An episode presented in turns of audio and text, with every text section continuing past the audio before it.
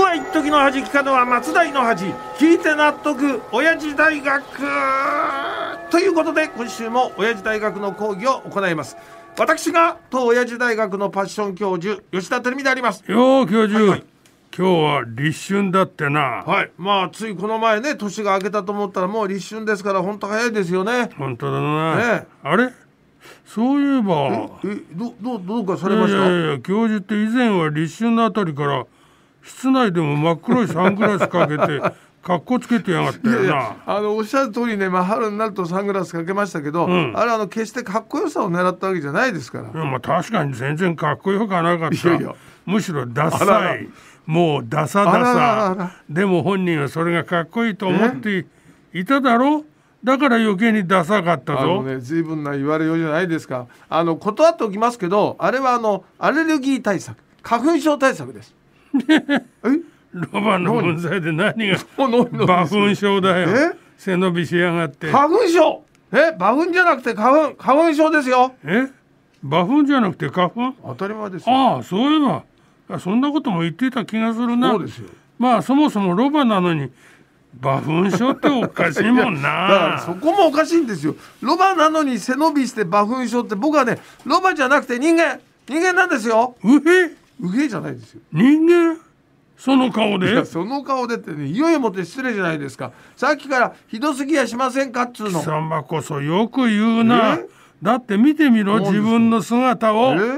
去年のハロウィンから年をまたいで 正月はおろか立春だっていうのにいまだにロバの仮装してやがるだ。からこれはすっぴノーメイクなんですよ。いえいえじゃないいえ。長い。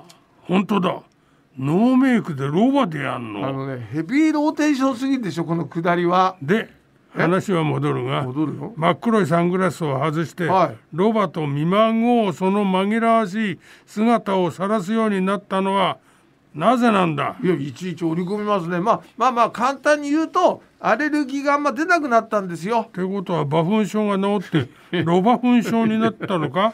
ロバだけに？あの馬粉症じゃないとあのほんの少し前に言ったところですしロバじゃなくて人間だっていうことも言いましたよね。え？ってことはロバ粉症でもなくて人糞症か？もういい加減にしてくださいよ。そんなねどうでもいい話より僕にあの大切なお知らせがあるんですからこんなことに時間を割いてはねいられないんですよ。え？ちょっと待って。何ですか？あさてはまたやる気だな物販物販また物販。はい。まあでもあの今までの物販とは違いますよ。ないしはあのネット通販のアマゾンでポチッとしていただくだけであら不思議。あなたはご自宅にいながらにしてお手元に僕の新刊本が届くという夢のような物販なんですよ。本当に言ってることがうさんくさいんだよな。え？バカ野郎。まだ気が済まないんですか？この腐れ下道が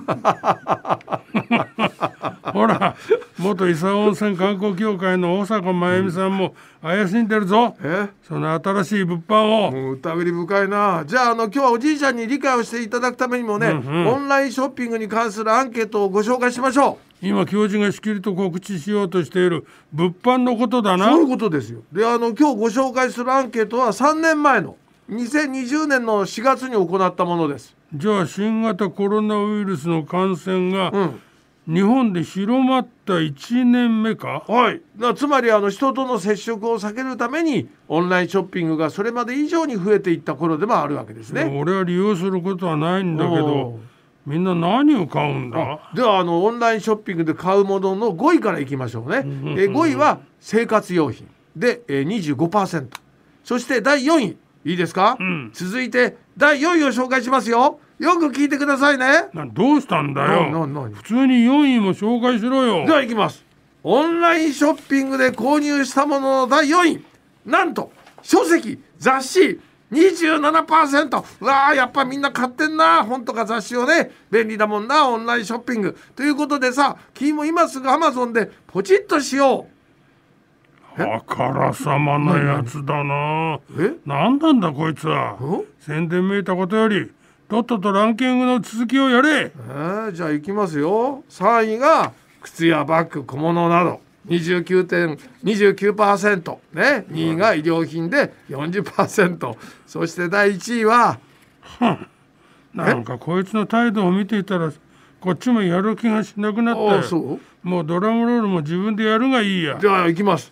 ダラダラダラダラダラストトントン第1位は食料品飲料アルコールで43%そして食料品のついでに頼もう。吉田テレビ渾身の新刊本。ポチッと一押し。すぐ届く。よ待ってました。これ本当に油断も隙もないな。いやいやいや。もうし閉めるぞ。え？あまだ僕の新刊本のタイトル言ってませんけどあと値段もねもう十分だろ。いやいやいや。いかにしろ。しょうがないな。じゃあさらなる分厚い告知はね次週以降にします。じゃあ締めに行っちゃってください。どうぞ。来週も来週も絶対に邪魔してやるからな。そして今週の締めに行くぞ。お。うんシロ今日もまたまた一つ知恵つけちゃったもんな。あと一息なんだけどな